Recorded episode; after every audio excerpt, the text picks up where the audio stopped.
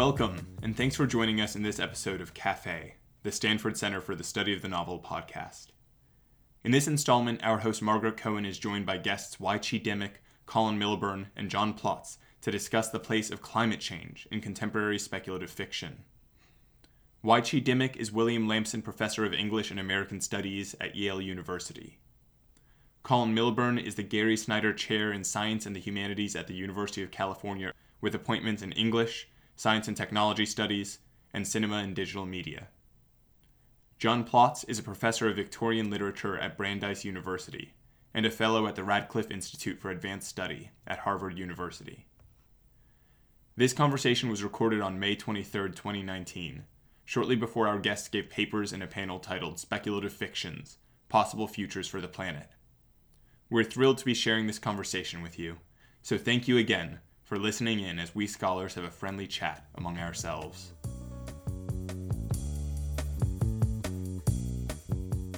I'm hoping we can have a conversation about the role of narrative in climate change and our current debate about it. And so, as the French would say, sans être indiscret, what were you guys talking about at breakfast? We were talking about uh, one conversation that I really liked about you when you were talking about people who are thinking about programs that merge together science Mhm, departments and mhm. humanities departments. Yeah. Which I know it's something you like to write about, but so ways in which you could imagine, yeah, teaching people how to write for the sciences or the earth sciences. I think wasn't that the Right, or environmental Or environmental humanities, sciences, yeah, but in a way yeah, that actually yeah. takes advantage of what humanities. Yeah, I mean, actually, I think that in, in some places it's been demonstrated, you know, in terms of enrollment, that getting narrative into thinking about the environmental future um, is a great way to attract students. So this would be creative nonfiction, and students would be writing. They will, it would be research based. They have to learn a lot of facts about climate change and imagining what futures there might be for all of us. I mean, it, it is writing. There's no question about it. It's narrative writing but is is is completely dependent on some a the ability to do research and uh, to discriminate among different kinds of evidence and also to weave everything together into an interesting story so it's great training for the students you know all around and it's a great way for english departments to get into the act I'm wondering if you received a paper or if there's one example of something that stands out for you in this Um, work. That I haven't, you know, I was thinking of trying to do that, but I haven't done it myself in the college. Okay. One is just kind of a personal anecdote, you know, that I just heard from someone who taught a course um, using exactly the same method, um, and she said it worked beautifully. But I think that at Illinois Urbana Champaign, they actually have an environmental writing program that is a certificate program, and it's what's keeping the English department alive it has a lot of uh, recognition among undergraduates because that's a program that they want to get into. It's a certificate program both for uh, undergrads and for grad students. So it really it has lots of appeal uh, at different levels of teaching, and it's a great way to put English at the center of lots and lots of you know intellectual and institutional traffic. It really does seem that these interdisciplinary programs that bring together the humanities and the sciences are increasingly popular Mm. amongst students, not only environmental humanities, but medical humanities or science and technology studies yeah. programs. I see students really flocking towards those programs because they're, they have a sense of the utility of having skills trained in the humanities, in the social sciences, in data analysis, Yeah. in some quantitative skills that they can then have tremendous flexibility going forward. Um, and of course, they care about the future of the world as well. So these programs often appeal to a, a wide number of student concerns. Yeah, and I think the public universities actually leading the way. I mean, they're just that much more innovative, just to use that magical word. Um, they're that much more innovative in thinking about ways that can speak to the students, to the parents, but also intellectually exciting. You know, I mean, it seems like something new the students can do. And and I and I also think what you said, Colin, that it's their future. They, Yeah. I mean, they feel very keenly that Yeah. this is a problem that they need to be involved in and they need to solve. The other aspect of it that I was thinking about, and another thing we were talking about at breakfast, was about that where you see increases in numbers of humanities, it's often in the creative arts Absolutely. side. So, uh, to use another buzzword, content creation, they're less interested in analyzing the works of the past than they are figuring out the shape of what it is they're doing. And I mean, my experience is teaching like a science fiction class or a fantasy class. The moment that you give them space Oh, to yeah. do their own thing, that's you know that's when Right. all the eyes start sparkling. Yeah. So how did that, you know, how do we harness that energy? I mean, given that we're not going to turn it to creative writing departments, but how do we, you know, keep that content creation part as consistent with our mission to get people to think Yeah. humanistically? Or, I mean, I think that maybe one way, and that's why you know I call myself a coward because it did occur to me that the paper assignment as is currently yes. constituted might not be the best, or I maybe it totally shouldn't be the only Yeah, yeah. way to educate students. So maybe instead of assigning three, you know, traditional Yeah. papers, we can assign two and then have one that is the creative nonfiction writing. I talked to a historian of science who has them do podcasts, essentially responses. Do you do this too? I also do podcasts. I also Yeah. sometimes give them the option to uh, make games, whether video games or Right, reality yeah. games as an Yeah. assignment. And I do find them responding in ways that we would call nonfiction, but in very Uh-huh. creative Right. Yeah. fashions. They're analyzing cultural materials, they're analyzing social and political issues, but in the form of a kind Right. of creative multimedia framework. And that, that does seem to inspire them in ways that the traditional paper Yeah, I'm gonna try that. I was totally Yeah. persuaded by that. Yeah. So is is there a, a, a lab, IT lab at at Davis that would help students do the Yeah, at Davis we ha- um, so I run a media lab called the Mhm. Mod Lab, and so we through that lab uh, provide services for students Mhm. um, in the courses that are run by the faculty and Right. grad students affiliated with that program. Um, the university itself doesn't necessarily sponsor um, like a university-wide Mhm, service mhm, center. mhm, I know mhm. some universities do Right, this kind yeah, of thing, and yeah. um, so at some campuses I think that's probably easier to activate Right. than others. Yeah. So I mean, so is this this is funded by which department? I mean, how much funding does it Um, require? So, funding in my case is often coming from external research Oh. grants. Well, that's interesting. Actually, maybe maybe we can talk about that. I, I did want to ask you about your Mellon grant and Oh, your yes. experience learning to code. Oh, well, thanks. Yeah. Oh, that's wonderful. Yeah. The Mellon Foundation offers this wonderful fellowship for, um, seems to be primarily aimed at mid career faculty um, to re in the humanities, to retrain in a, a different field in order I've to. I've heard about yeah, that. Yeah. Yeah. Yeah. Yeah. Um, so I've been working in digital humanities and critical code studies for a little while, but I'd been feeling, especially running this media lab, that a lot of the computer science students who were coming to work in the lab with me um, were operating at a, Mm. a level that was just well beyond my capacity to Mhm. be helpfully engaged with their Mm. work. So I thought I needed, I needed to go back to school, and so Mm. the, Mhm. the Mellon Foundation enabled uh, me to take a year of taking courses in computer science and Hmm. learning um, much more than I had known before, and I yeah, feel I left that year feeling very very confident in my capacities as a programmer and to be able to talk to Hmm. the graduate students and the undergrad students in the computer science fields. you know, it's not uncommon now for literature professors to actually take a year off and get some kind of degree in computer science. I mean, I think that maybe Richard Jean So was doing something similar. What courses did you take in computer science? I mean, it seems like a year is a long time, right? I mean, you should be Yeah. learning a lot. Yes, Yeah. definitely. Um, in my case, even though I had a little bit of basic um, coursework in computer Yeah. science, I actually did start again with some introductory courses just to sort of refresh my capacities. And some of the computer languages that I had learned back when I was an undergraduate are not the ones that are standard um, Mhm. in a lot of the Mm. curricula now. Hmm. So that was also a reason to start with the the sequences as if, and I imagine myself as an undergraduate student Mhm, starting mhm. off in computer Huh, science, and that's really great. sequences, um, and having the luxury of being a lifelong student and learner, I was able to, I think, learn a little bit more rapidly than perhaps Mhm. um, a lot of undergraduates who are encountering for the Hmm. first time. So I did by the So end of you the were in, in, in class with a lot of I was in undergrads. classes yeah. with undergrads. I Yeah. also took um, online courses. Yes. So, uh, which turned out to be uh, fantastic. I've Huh. always been Hmm. rather skeptical of MOOCs Yeah. and online learning, um, and I am afraid I've had to eat my words a bit. Really? against online Huh. Criticism because Great. many of those courses, at least when it comes to computer science, um, I think online learning works really, really well. So can you talk a little bit about which classes? I'm- mean, I'm you know, we curious. might so, want to tick um, them. So, for example, in um, a lot of the, and this is, I think is true at a number of campuses, many of the introductory courses are offered um, online. So the Mhm. students will register. They have a series of video lectures that are offered by the um, main instructor for the course. They have a textbook.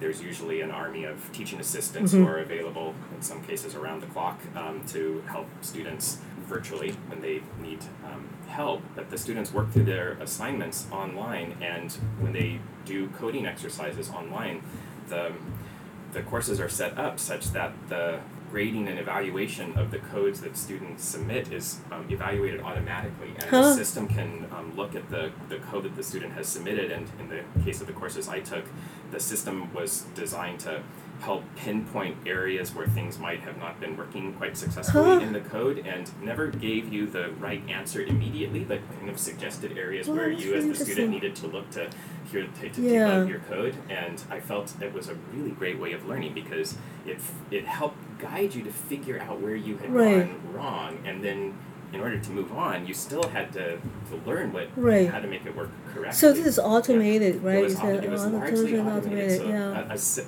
aside from the fact there were human teaching assistants somewhere in the back Wait, end so who that were must- to answer questions, the rest of the course was completely automated. That must have been some incredible software that was able yes, to do that. Yes. Yeah. And I think that it it's not going to be the case for much more advanced um, algorithm research, but Mm-hmm. it's certainly for kind of introductory courses and, and doing testing of code for errors and bugs. Mm. um, So was there a yeah. lecture component? Is there Yes, but they're video lectures. Yeah. Yeah, yeah. Because lectures are really the And when- emphasize, right? yes, yeah. Do you Exactly. meet your classmates at all? I never met them in person, Mm. Yeah, although but did I you often interact had with conversations with them. You did, yes, yeah. and so Yeah. sometimes those were really wonderful learning experiences as well, because of course many of the students are struggling with the same Yeah, yeah. questions, Yeah. and then Yeah.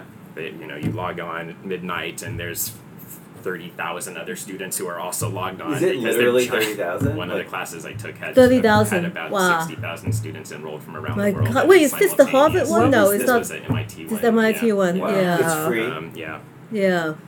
Yeah. And, uh, 60,000. But then they're all available on there to help can each they other have. TFs So I, I, for sixty thousand people? What is what is the name of the course?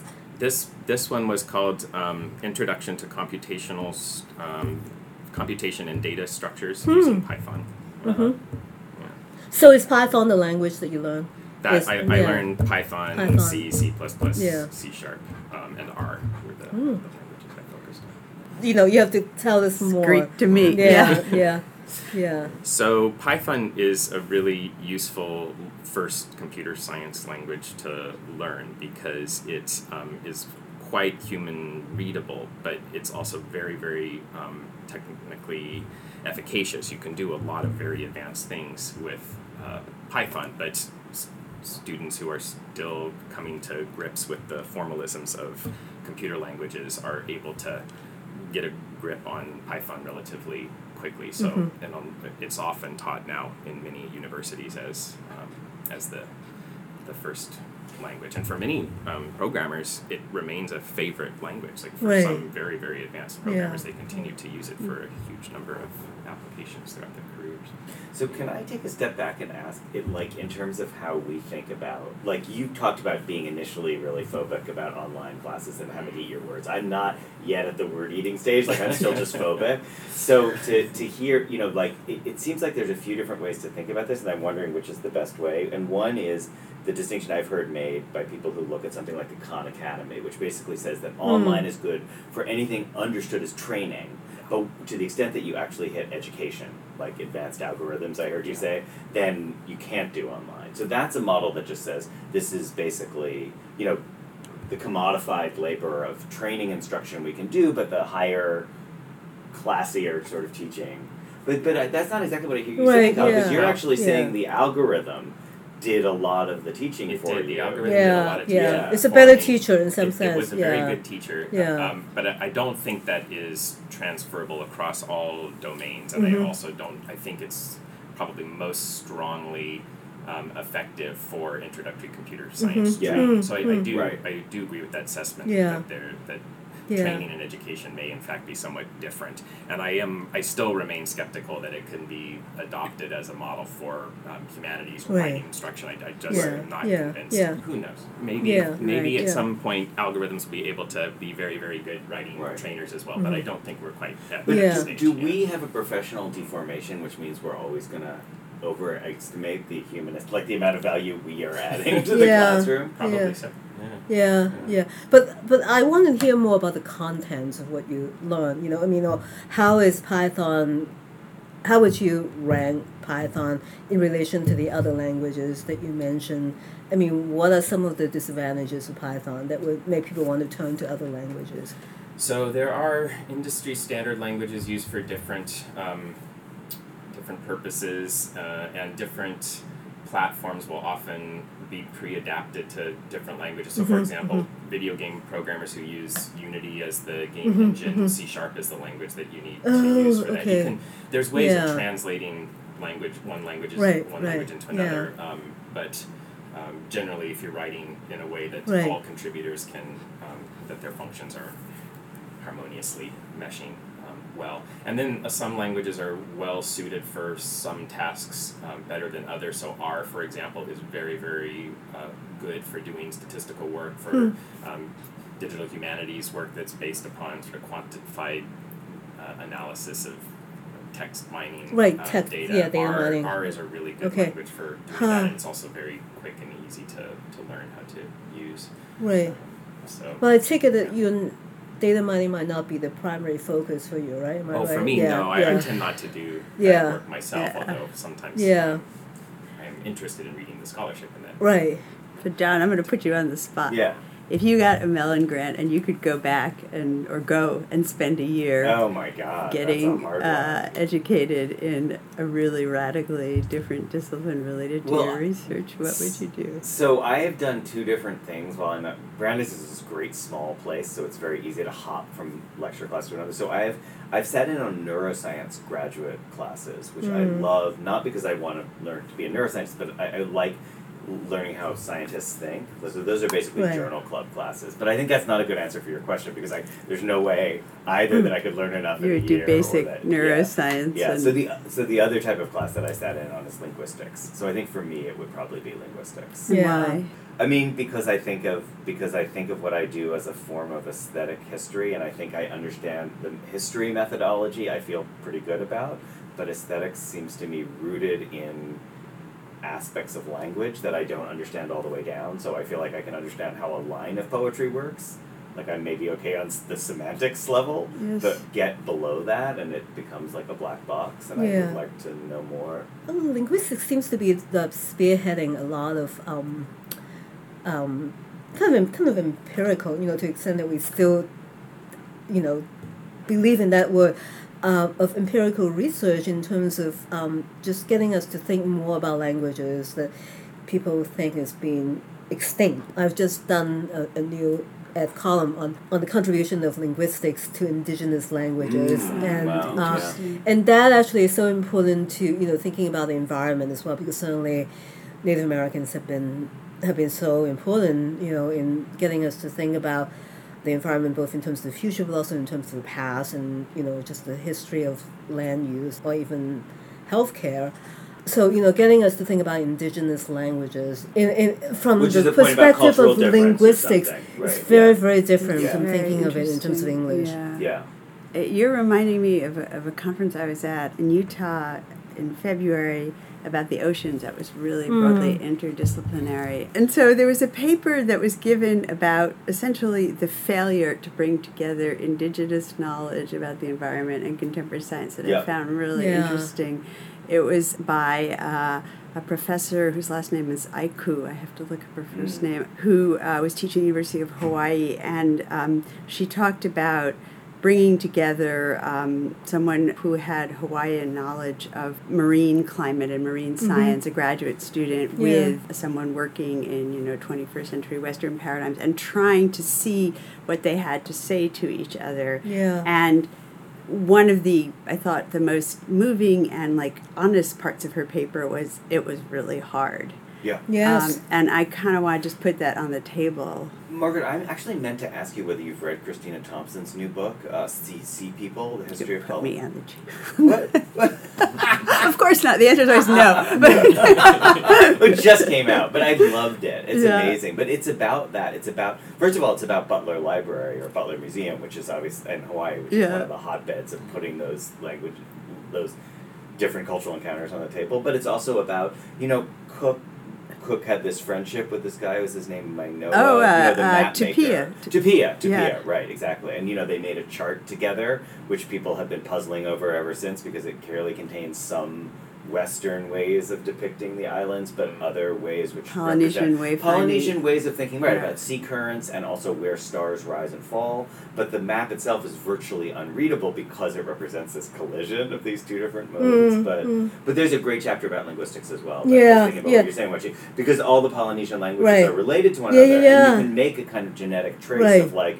You know, you can tell that people got to New Zealand last based on lang- Yeah, linguistics. uh, yeah. Yeah. too, But, but also, I think yeah. that that's that's a Yeah. great repository for thinking about food. I mean, I think that one of the ways in which indigenous studies is going forward is to link up with food studies. So at uh, University of Washington, uh, they, they, they seem to be emphasizing where indigenous, indigenous language is really important. Um, uh, food sovereignty is, is an important aspect Yeah, of that. So that has lots of public health implications. And I think that, you know, just from the kind of attention that's given, you know, to uh, the Sioux Chef, you know, just alternative to ways of celebrating Thanksgiving, uh, or just thinking about the human non-human interaction in terms of how we think about food, um, you know, both the economy of food, Yes, uh, but also the ecology of food. So that would be one way in which indigenous studies can be de-ghettoized. I mean, you know, I don't think that it's a good way to go forward thinking that, okay, only Native Americans would care about indigenous studies. I Yeah. mean, you know, it really should be something that everyone should care about. I guess I, I, I want to come back to the question of difficulty, though, of know, Right. talking Yeah. across the science, humanistic, or anthropological divide, because it's a really hard divide to cross. And maybe our current moment with the way in which narrative is so involved in climate change gives us an opportunity to Mm. Yeah. reach out and speak with scientists in a way that 30 or 40 years ago may have not interested the scientists. So Mm-hmm. Yeah. I'm wondering if you've had experience with that and could talk a little bit about impasses and Mhm. potential ways forward. Well, can I just say really quickly in terms of the timing of it? I just think, like Colin, I was reading it, one of your chapters recently, and you talk about these early hackers who are reading the E.E. Doc Smith. Is that right? Yes, The- those right, yeah. sort of space opera science, sci-fi, the Lensman. And I was thinking, so that's probably forty years ago, but there's an even longer tradition where science fiction. And you know, science fiction It's is something true, that scientists like Fred Hoyle. right, they, this, they you know. definitely, yeah. Yeah. Yeah. So, so I actually one of the reasons I like science fiction is that it doesn't seem to me necessarily just at the present moment, but that like throughout the history of science fiction, it's been a kind of complicated, messy. It's a contact zone Mhm, actually. mhm. It Um, absolutely in is, that, In yeah. the sense of that, Yeah. what that you know, the Mary Louise Pratt notion of like the site of Yeah, um, yeah. confluence. So you get a lot of messy, you get a lot of bad experiments, you get a lot of failures, you get a lot of things that are like Olaf Stapledon that people loved at the moment and then disappear again. But Yeah. you also get Frankenstein or, or H.G. Wells where there's clearly, you know, I, I mean, it's very important, I think, that Wells was one of the first students of Huxley at Yes. the Right, museum yeah, school yeah, in Kensington yeah. in the 1870s. Yeah. So that's not just pure coincidence. Like, those are, those are spaces that open, open Yeah, up yeah, possibilities. absolutely. Uh, I happen to mention to my downstairs neighbor, um, who is a software engineer at Google. Anyway, so I mentioned that I'm going to talk about the three body problem, and it turns out that he has heard of the book. I mean, he just haven't he hasn't read it. But there was this discussion actually. There was a lunch thing apparently at Google about this book, and they have a whole speaker series of inviting authors to come and talk about the No books, and this would be Wow. the book that they will be talking yeah. about.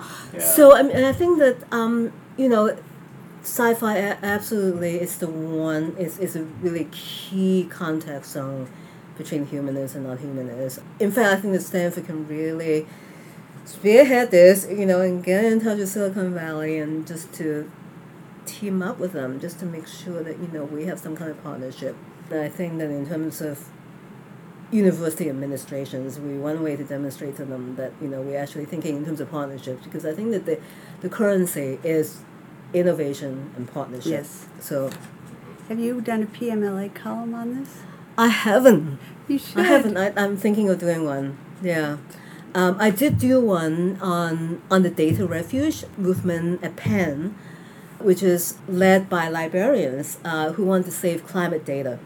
So that was featured by all media. I mean, it was Washington Post, everything, New York Times, everything, Wine magazine, major article, and it was bringing together uh, the Union of Concerned Scientists, librarians from Penn, lots of li- librarians from Toronto as well, which seems to be a really important hub for this kind of thing.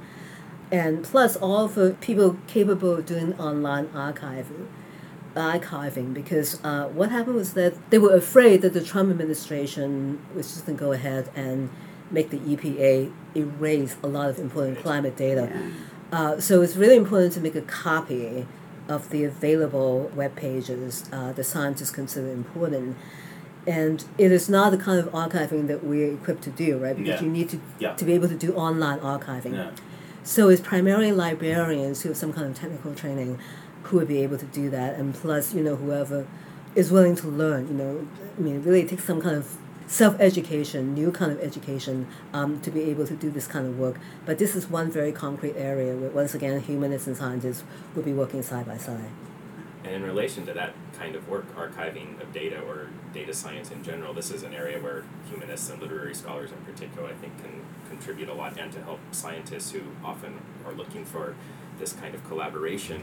There's a recent, semi recent field called data storytelling within the data sciences that has It's a, a emerged. pen too, right? Yeah, it's uh, yeah. it's spreading and as a Yeah. concept, and uh, the idea often coming down to that data doesn't speak for itself, and that Right. um, data always needs to be communicated effectively uh, amongst peers in the research fields as well as to broader public constituencies. And so, data storytelling is a way of emphasizing the, the notion that, that narratives are the things that convey meaningfulness um, to to data and that make data communicable, that make data impactful in the world. And who better knows how to talk about narratives than Yeah. Right. literary So I I get that idea and I like it and I'm in favor of it and all that. But I, the thing that is interesting to me talking to scientists is that is that most people that you talk to in that context understand that as a communicating to the public question, whereas to me, when you think about the work of somebody like Edward Tufte, it's actually Mm. not just about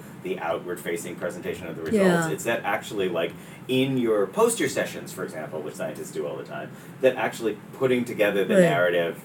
I don't know, in house, I guess is the right word. You know, when you're still talking to the group, not the audience, like when you're still in the phase of working through the problem. Like, in other words, you need a conception of narrativity that isn't just um, PRing it Right, right. the fact. Yeah, it's a conceptual yeah. tool. Yeah, it's Absolutely. a conceptual tool, right? And it's, this an, is- it, it's, it's, it's Yeah. formative assessment Right. Yes. rather than being presentation of Yeah, results. I mean, it very helps. It should yeah. theoretically, it Yeah. should help Yeah. Yeah. scientists think as well. I mean, That's it- right. yeah, To have a yeah. critical perspective Yeah. on Yeah. their own data, and I, I do Yeah. think that is in, emerging in some areas within data storytelling, particularly when there's a kind of critical data studies perspective that's entailed. Yeah. That exactly as you say, the sort of inward facing aspect of analyzing and communicating data amongst one's Right. own research peers and thinking about the transformation of so-called raw data into meaningful data is a is a non uh, it's a process that has uh, social dimensions to it. Totally. And, Yeah. and understanding those social dimensions and being able to say where data comes from, why was this data gathered, for what purposes, what was the uh, set of parameters that enabled this data to um, be collected as as a database. Exactly, Those yeah. questions have often been elided or included in thinking about uh, data communication, but good, responsible data storytelling, I think, tries to grapple with some of those. Right. I mean, and also some specific stories that you know. I mean, for instance, the geologists tell. I mean, I think that geo- evolutionary biology and geology. I mean, those sciences that are almost committed to narrative by definition.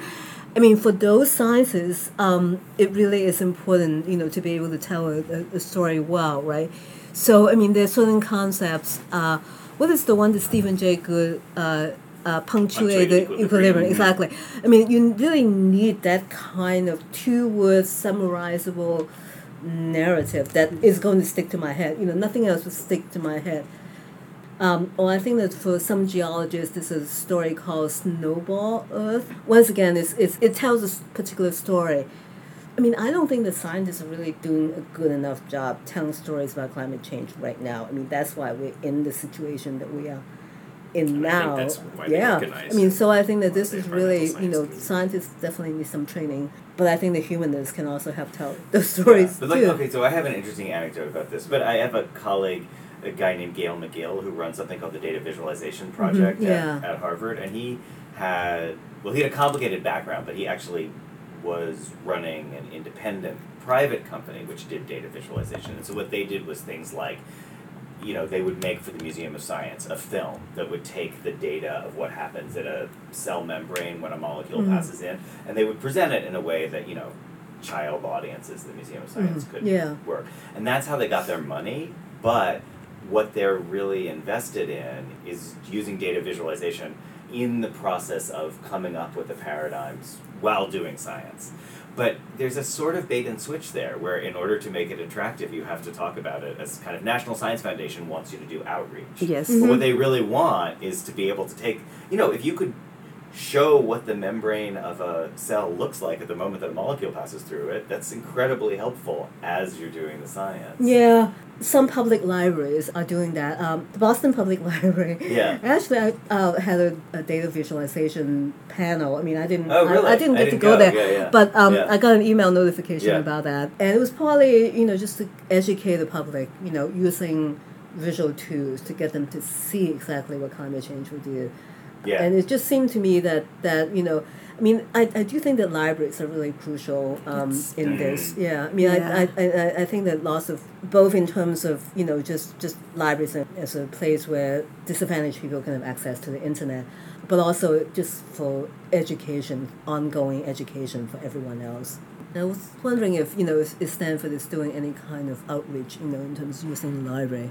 I think it's very complicated. You know, it's an educated community and it's also a community which does some outreach, but the outreach is often done in more traditional ways. Mm. It's a strange aspect of Silicon Valley Yeah. that Silicon Valley invests a lot in blue chip, old fashioned v- values when it comes to.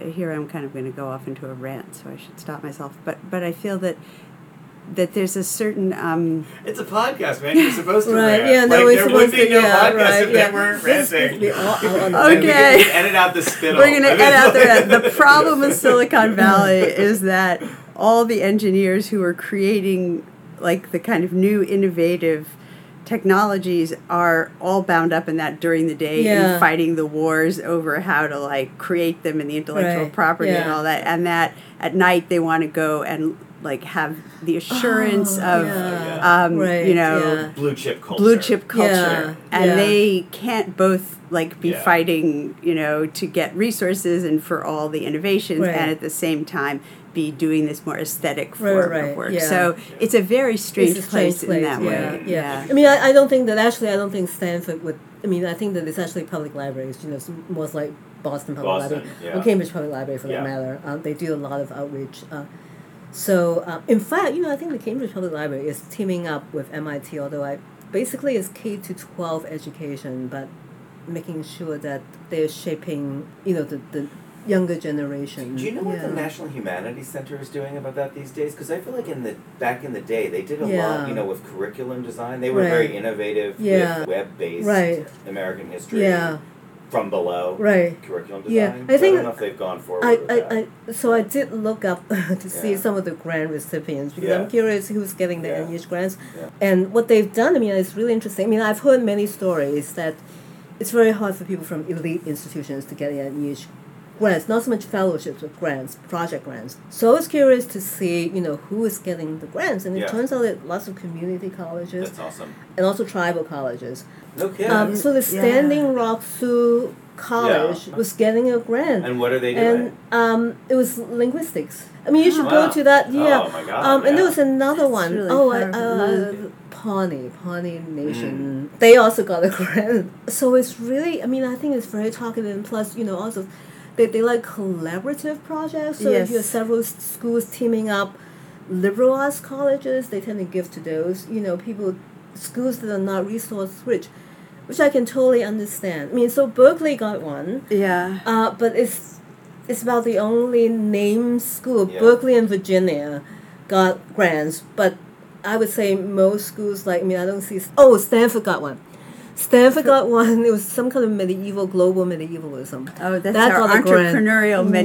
medievalists. Okay. So I saw them. that. Yeah, Yeah. yeah, yeah. Stanford got one. Um, but I don't see Princeton or Yale or any others. You know, I mean those those, Yeah. those schools But don't get anything. I mean, public libraries are definitely at a scary moment, right? Because public libraries have some of the same problems that like undergraduate libraries Yeah. have, where they can be emptied out. I mean, you Yeah. can go to some public libraries and there's virtually no books Yeah. in them because Yeah. they've decided community center is the model. So Yeah. what- the thing you're describing is so Exciting. inspiring. Yeah. Right. Because it gives the archival side of the of the research scholarship project back to the public library. Yes, Yeah, Which yeah. you know, really because exciting. they've been just collection of be- they, they they run the risk of turning into just collections of terminals and bestsellers. Right, right, right. They, And I this think makes that them something more than that. Absolutely. I mean, I think Yeah. they are transforming education in a Yeah. very interesting Yeah. way. Yeah, but they kind of have to. I They mean, have to. just- So um, this morning, I just heard on NPR. I apparently, free community uh, college education is something that has been done in Georgia. I mean, that this is not Bernie Sanders' idea. This is a Mm. different kind, right? And it's Mm. been implemented already. So you know, if that could be, if just you know, computer literacy and climate literacy could be Yeah. made into a key part of community college education. And in fact, that has been done in Massachusetts. Bunker Hill Community College yeah. has a really thoroughgoing Wow. climate education program. I love Bunker Yeah. Hill. Wow. They're the ones Hill, who give yeah. credit for the in cla- in prison education in Yeah, yeah, Massachusetts. Bunker They- Hill- the credits get Right, they Bunker they're Hill. doing They're incredible. great. Yeah, They're I was great. thinking of doing a feature on them. yeah. Great. Yeah. Yeah. It's, it's really I mean if that is the model but but lots of other I mean Southern California is not the it's not the University of California but the Cal State Cal um, State that is system, that is yeah, doing a lot yeah. uh, and and then community colleges everywhere Wait, Margaret, can I come back to your rant for a second? Because that is really provocative. You're, so, if I understand your point, the point is that, like, while they're busily, creatively destroying in the internet space from 9 to 5 or 9 to 11 p.m. or however Right. they and then they want to come, come home, they just want culture to play it safe. Yes. They want armchair art, more or less. so then maybe the challenge is, I mean, to go back to why I love science fiction, then the challenge is, is there a way to convince people in the world of science and technology that culture is not that other thing over there that represents a safe armchair for them, but it's actually a, like a I think science fiction conversational smuggles it in. Yeah. And Yeah. so what you're making me think is that maybe to have like a center or a some sort of an outreach series on science Absolutely. fiction would be a really great way Yeah. to try to You guys know how that The Martian, that Andy Weir book, was crowdsourced, basically? Like, he put it up. Like, if you described the process that you arrived at with The Martian, you would think it was an Oulipo experiment, Hmm. right? Like, he writes a draft, he puts it up, people shoot holes in it for various ways, and he Mm. modifies it. Maybe, Colin, you know more about the process than I do. yeah you teach know a that it's well you teach a sci-fi course Yeah, right yeah, I mean that's the yeah extent I know about Yeah. the Yeah. process. Yeah. Yeah. So in other words, that's actually like a very unusual way of writing a novel, Yeah, and it yeah. only worked because of all these dweeby scientists Yeah. love right yeah who Yeah. no you guys should have a science fanfic website as well Okay. Yeah, yeah fanfiction yeah that would be definitely a very really active- yeah And you're all going to help me curate yeah, Yeah. absolutely no Yeah, I Emma- mean, fandoms yeah. were invented for sci-fi. Yeah. That's Yeah. like the 20s and the 30s. That's Yeah, no, I mean scientists are the perfect, you know, they are the perfect fans. Yes. Absolutely. Right. Yeah. I Okay. teach a science fiction class that has about 200 students in it each time, and Yeah. more than half of the students are. Us- yeah, the yeah. Yeah, that's been my experience too. More 75% Yeah, even, yeah. This is such a, a great appetizer for later. but I have a question I really want to make sure we talk about just quickly. What about collaboration in the humanities? Are we done with the like original genius single author of the monograph or and, and should we move on and be involved in teams and give this up? We're definitely. I feel we're in a transitional moment here. I love collaborating and I work on teams. Um, nevertheless, I still mostly publish single authored Mhm, publications, yeah. even though so much of the research I do now is with my graduate students, is with colleagues from other departments. Um, I'm on so many grants with colleagues from other departments, but in the in the end, there's still this kind of institutional pressure, and often when I talk to friends in the humanities, we're never entirely sure exactly where it's coming from. So some of it is very much self-imposed, but certainly from my own sense of pleasure as a researcher, I enjoy the collaboration much more than the single. author. Yeah, I did have one kind of big and sustained collaboration with grad students, but this is putting together an anthology. That is easier than writing because you know when it comes to so my American literature and the world anthology, it's not selling well at all. You know, partly because it's of the particular kind of authorship, but it was so maybe it's more important just doing it. You know that I learn more from the process. The mm. outcome is is not going to be profitable, Yes. but we made, basically made all the decisions about the selections collectively. Every one of us voted for every single item included in the anthology. Ah. Um, I did the intro. I have to confess, I did that. Uh, it was easier that way. But everything else was collectively done, and I'm very happy to say that of the four students, actually three grad students and one undergrad. So of the three grad students, one is an assistant professor at Chicago, one has been uh, a hist and lit uh, instructor at Harvard. and He just got a tenure track job uh, at Kentucky. One is has just gotten his PhD, so he's going to be a postdoc at Dartmouth. And the undergrad, uh, who is an economics major, he has been working for McKinsey. I mean, he was actually there as an intern before he graduated and has been working for McKinsey. So, I mean, I think that for them, I mean, you know, I mean, I, I, I, shouldn't take credit, you know, for all the good results that, you know, good things that are happening to them. But nonetheless, it seems interesting that, you know, they all went on from that project and things worked out for them It in one didn't hurt another. them yeah, an it didn't hurt them. It definitely did not. Yeah. yeah. Um, and I think that just kind of going off on a, a slightly different tangent, um, I think that some companies are hiring on the basis of the kind of the wide-ranging expertise uh, of the applicants. So um, you know, I one undergrad, and he's I mean he's very unusual in the sense that he's been writing for the New Yorker ever since he was um, a freshman. So you know, this is definitely it's not a generalizable case, but at the first at the outset when he first applied the first year that he applied to jobs. He applied you know to uh, all kinds of things like TripAdvisor. He didn't get a job with TripAdvisor. He got a job with Microsoft. They flew him out. They you know so it was very intense. It was a one day interview. He was brought out and he was offered a job on the basis of the fact that he was a double major I think. I mean, you know, he, he, he said that for most other companies that was not an asset for Microsoft. It probably was. And I think that, you know, it and, and now, you know, he basically is guaranteed a job at, at Microsoft if he wants to go back. So I, I, I think that that in one way or another, having some kind of humanities component in the education of a software engineer or whatever uh, is definitely a plus at this point. So I, this is totally consistent with what you guys said, but I want to take a different spin on it, which is like in terms of whether we're at a transitional moment or not. So I at, at Brandeis is great because it's Yeah. a small place. I spend a lot of time with the scientists and the social scientists, especially the physical scientists, the Right, biologists, the yeah. neuroscientists, the physicists. They just collaborate in ways that I Mm. really admire, and we've worked hard to kind of emulate that in the humanities. So Yeah. We uh, I've had a couple of different sort of innovation groups that Mhm. talk together, and while that I love the fact that we partially import Yeah. those models. It does seem to me there's something about the humanities that does still reward individual work. Yeah, and no, like what you were describing, right, the distinction yeah. between the moment of assembling the pieces versus, say, writing an introduction. Right, Like, yeah. like I just don't think we, there's a baby in bathwater issue. Yeah. You know, like mm-hmm. because when I talk to the scientists, I had a friend Gina Turrigiano come talk at a conference about creativity that we did at, at the Radcliffe, and she was saying, you know, I'm there because I think of English professors as people who know how to go off and write things on their own, Yeah. and like as a scientist, I want to make sure I remember how to do that too, because so much Mhm. of what I do is done in the team. Yeah. I just think we shouldn't. Yeah, yes, collaboration, but collaboration for part the parts that reward it. Right, And yeah. then and then uh, you know there isn't a, there's something I don't know when you go to a party you can tell the English professors are different from the scientists. Right, yeah. not just because they're awkward and stand in the corner. No, no, there's no. like the deep yeah, thought thing yeah. going on. I think too, that you know, writing it's like- is, is a very yeah, individual it's, thing. It's, It's, a very hard. lonely Yeah, thing. yeah, And I'm not saying you can't get away from it, yeah. but let's not stigmatize the people who are just good at going off and writing Right, yeah, yeah, 'cause no, abs- that's an important part absolutely.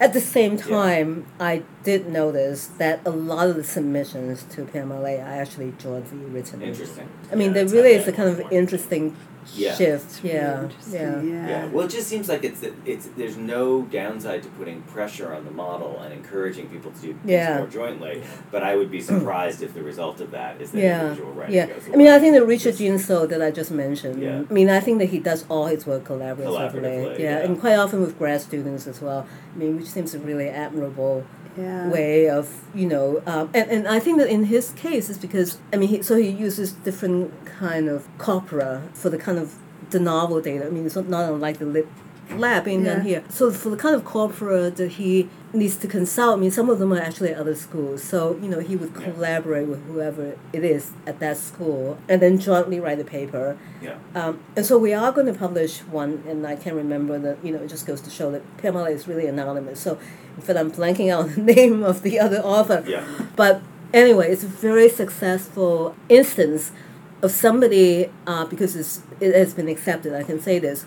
Uh, so it was anonymously submitted. We didn't know that it was written by two people because they refer them to themselves as we. Um, and it was actually turned back, was returned to them for revise and resubmit.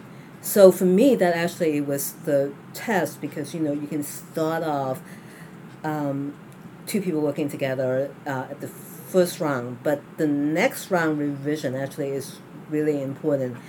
And whether two people can work well together, I mean, I think that actually is the real test.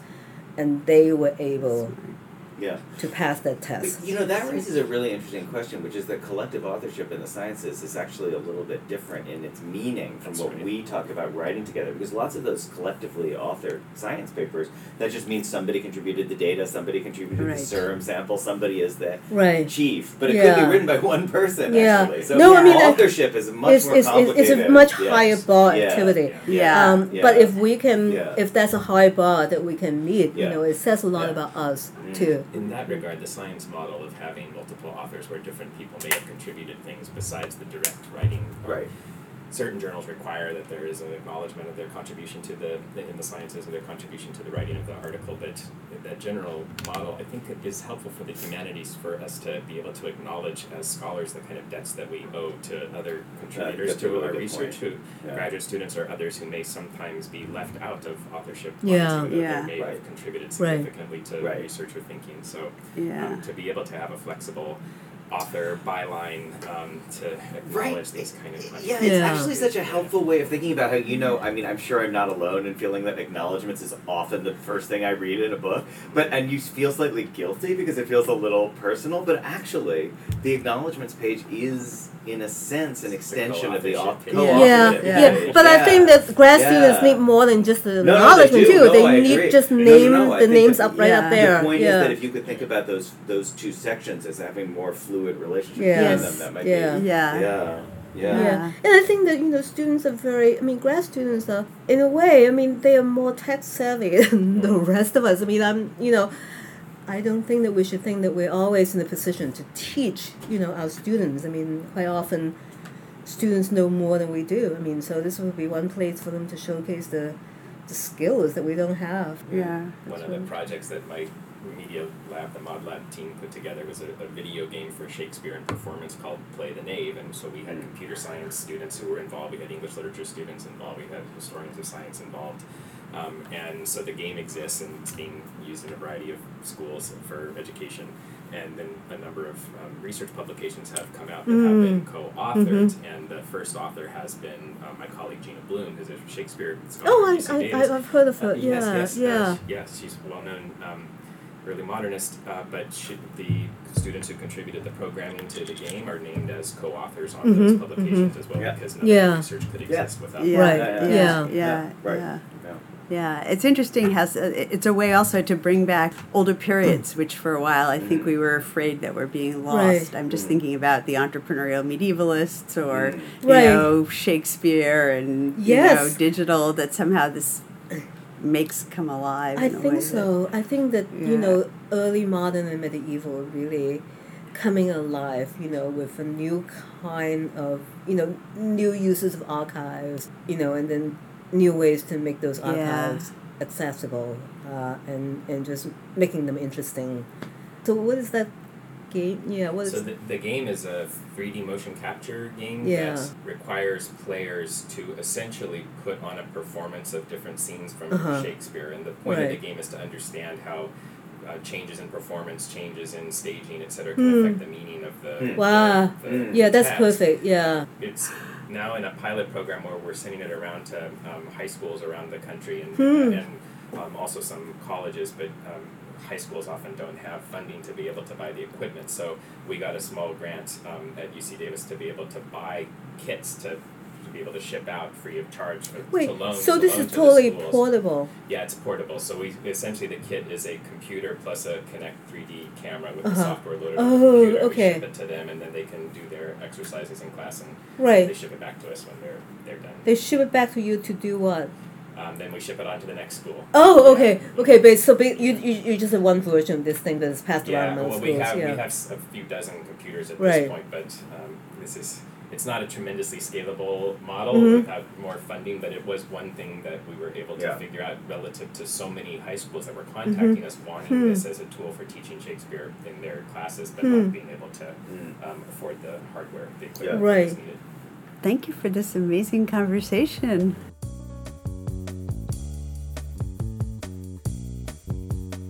Thank you again for joining us in this episode of the Center for the Study of the Novels podcast, Cafe. We would also like to thank Wai Chee Dimock, Colin Milburn, and John Plotz for their generosity in agreeing to this conversation. Thanks to our team at the Center for the Study of the Novel, to An Truong Nguyen and Maritza Colon for their operational support, to our graduate coordinators Victoria Zarida, Cynthia Giancotti, and Casey Patterson, to Eric Fredner for editing, consultation, and sound engineering, and to our host and director, Margaret Cohen. The Center for the Study of the Novel is a subsidiary of the English Department at Stanford University.